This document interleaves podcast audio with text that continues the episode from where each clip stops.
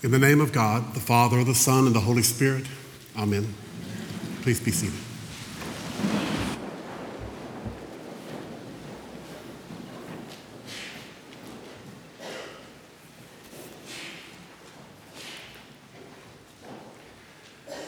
Prone to wander, Lord, I feel it.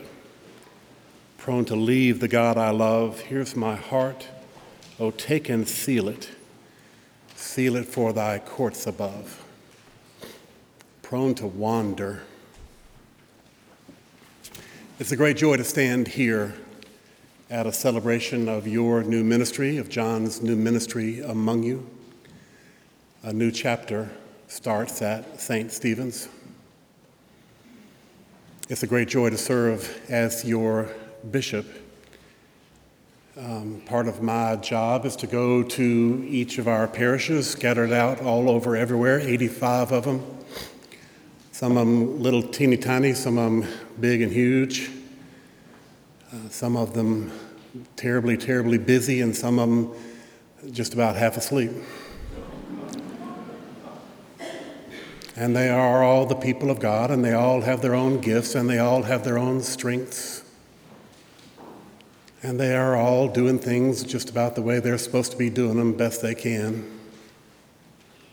But the tense moment for every parish is when, for whatever reason, the rector leaves. And there are lots of reasons for the rectors to leave, some of them um, kind of easier to deal with than others. But every time there's a vacancy, we get sort of tense. We get anxious. We worry about things.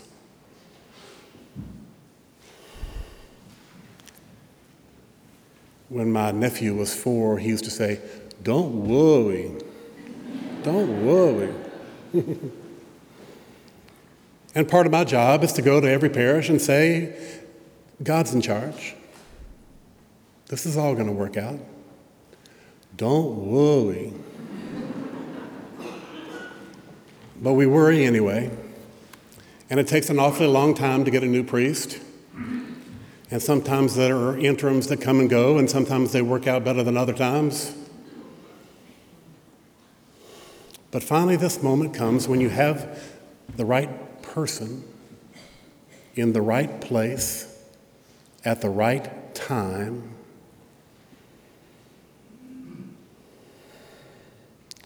And a parish which has been vacant perks up like a houseplant who hadn't been watered for a while, and you give her just the right amount. And the people of God stop worrying and get back to the work that we're called to do. It's a glorious, glorious moment. But we are prone to wander. And we have short attention spans. And the shiny object of the day gets tarnished in a few weeks. And that which had been old becomes new, and that which was exciting becomes routine. And we find other things to worry about.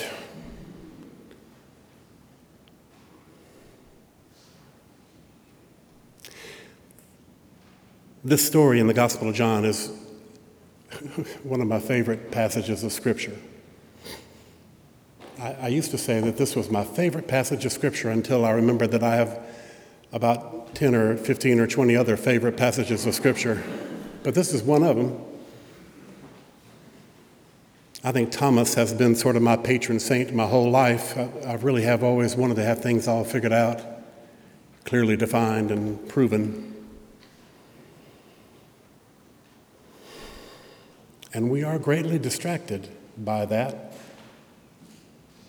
by that need to have it all add up at the bottom of the page,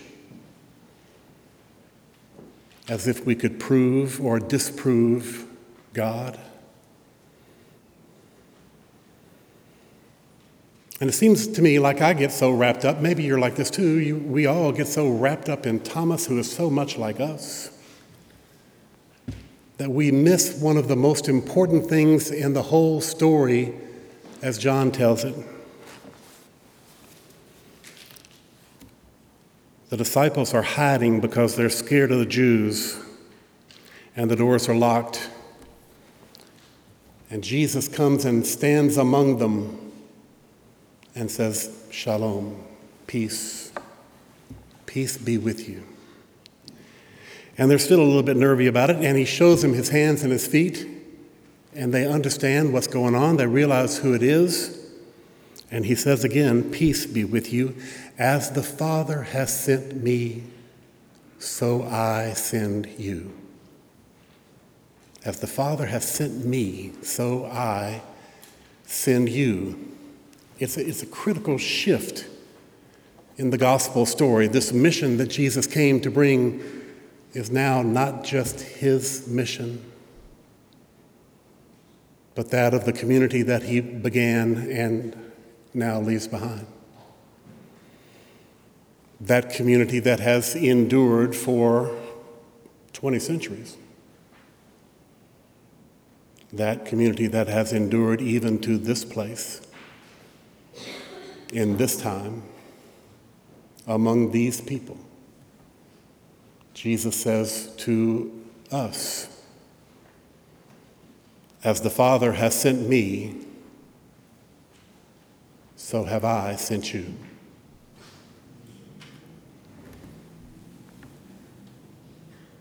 I think that means that you and I are entrusted with the good news of the love of God. That, that's a big thing to be entrusted with.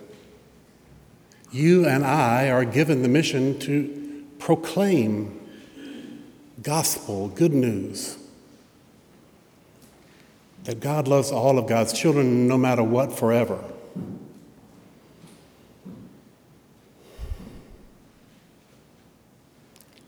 But we are prone to wander, and we get distracted.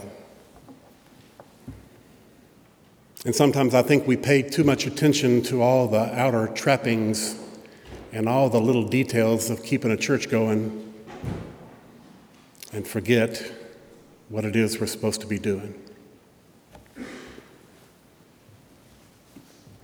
Before I came to Alabama, I was in Mississippi. I was at, um, at several places. I was chaplain at Ole Miss right before I came over here. It was one of my privileges then, has been one of my privileges since, to direct sessions at summer camp for people with mental and physical disabilities. This has been a big part of my heart and ministry and life uh, since nineteen seventy-one. Wow. After I'd been doing that for four or five years in Mississippi, I felt like I knew what I was doing. That's always a dangerous moment for me, when I feel like I know what I'm doing. And we had planned in the evening program that we would go to the big field and have supper, hamburgers and chips and Uh, lemonade or fruit drink. We had already learned to not call it bug juice because some of the campers thought it was made out of bugs. And we had it all lined up. We had all the different activities. Someone would throw a football through an inner tube. Somebody would blow ping pong balls on a table. Somebody would throw um, water balloons back and forth, and whoever got the furthest away won. And we had a face painting booth, and we had a uh, fortune telling booth, and everybody, all the different people on adult staff had their own assignments. Everybody had everything worked out. We had all the stuff. We had all the things that we needed.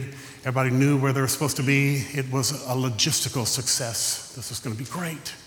This is going to be great. Something happened right before we were all supposed to go down the uh, road to the field. I don't remember what it was, but by the time I was done with it, I was late. And when I got there, when I got to the other end of the road, I realized that there were lots and lots of people standing in line. So I went to talk to the cooks, who said, we're out of hamburgers. Well, okay, let's go get some more. They said, well, we can't. We don't have any vehicle. So I said, I will go get them. I'm, I'm young and heroic at this point in my life. And I, I go back up the road, half a mile down the road. I'm ready to bring back boxes of hamburger patties. I know exactly where they're supposed to be in the freezer, and they were not there. But I found some hot dogs. I didn't find any hot dog buns, but we had lots of hamburger buns, so we were okay. And I sort of trotted back down the road with all these boxes of hot dogs. And now I'm getting distressed that somebody else should have done this. I, they shouldn't wait around for me to get there before they realize that they're out of hamburgers and they should do something about it. I deliver the hot dogs to the cooks. I'm all sort of disagreeable and upset with people in general. The hot dogs are frozen, so it takes a while to grill them. And I'm, now I'm worried that it's going to get dark and the horseflies are going to come, because when it gets that time of the day, the horseflies come and everybody's miserable. So I'm ordering people around and go set up the ring toss and go set up the thing where you throw the straw through the hula hoop and all the stuff. And then I realized that everybody at the whole place was having a good time except me. Because I was so obsessed with doing everything the way it was supposed to be on the diagram and making sure that the football toss was out of the way of the people throwing the water balloons, because that could be disastrous.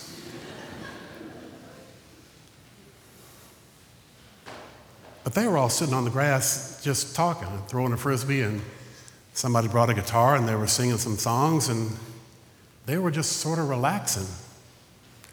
Everybody was relaxing and having a good time except me, because they were having unauthorized fun. That's not the way you're supposed to be having fun.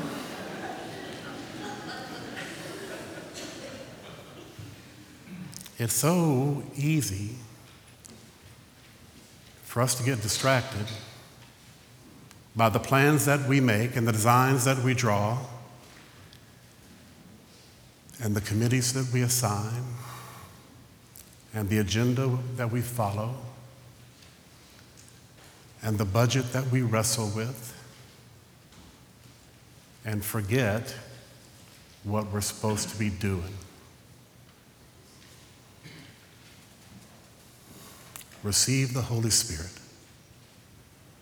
As the Father sent me, so I send you. Now, I think generally agendas and budgets and committees and structures is a good idea. We need those things to do things the way we do them.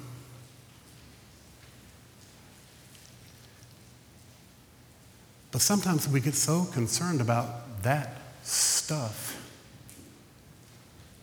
that we are blind. We are distracted from the work we are given to do. So here's what I want to say at the beginning of your ministry with John Burroughs.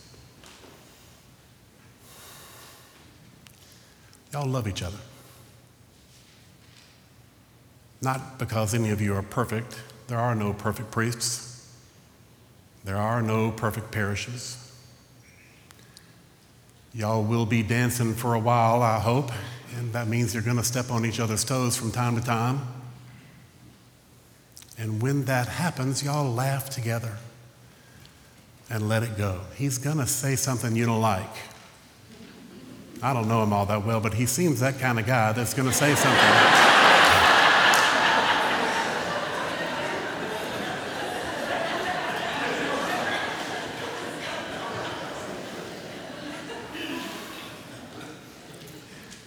And I want to I want to say this. I need to check this with Doug to make sure I'm, I'm saying this right. Any priest worth his or her salt is going to say something that you don't like. Is that right? Yes. Um, and you were going to hurt his feelings and step on his toes. And I hope when that moment comes, you will have enough character to say, I messed up. I didn't mean to hurt your feelings. We have too much work to do to let all that stuff get in the way. We have too much work to do as witnesses of our Lord in the world to let ourselves be distracted and derailed by things that are just not all that important. It was very important to John that this be a celebration of ministry for the parish and for him, and not just for him.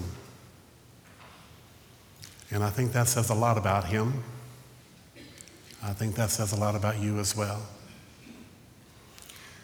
We are prone to wander, Lord, I feel it. And that's when I need to be in a community of people who will say to me lovingly and gently, come on back over here. Come on back and remember what we're supposed to be doing. Instead of getting so upset about little stuff that really doesn't matter all that much at all. We are at the beginning of a new chapter. Y'all have had some chapters that are long and some chapters that are short and some that have been more fun than others, and I hope this is a long and fun and rewarding chapter for this parish and for this priest.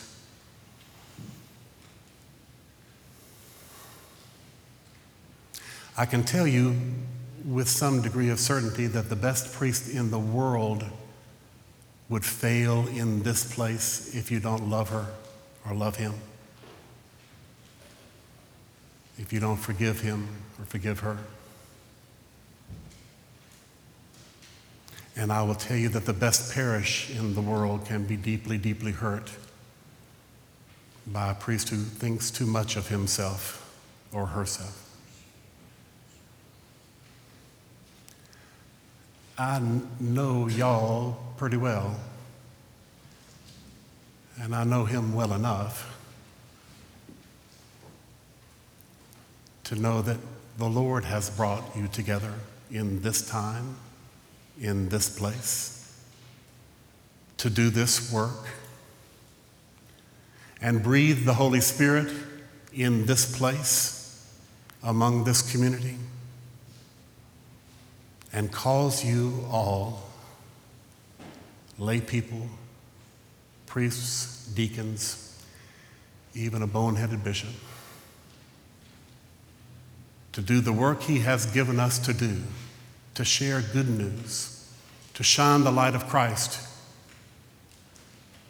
to invite people into the love of God.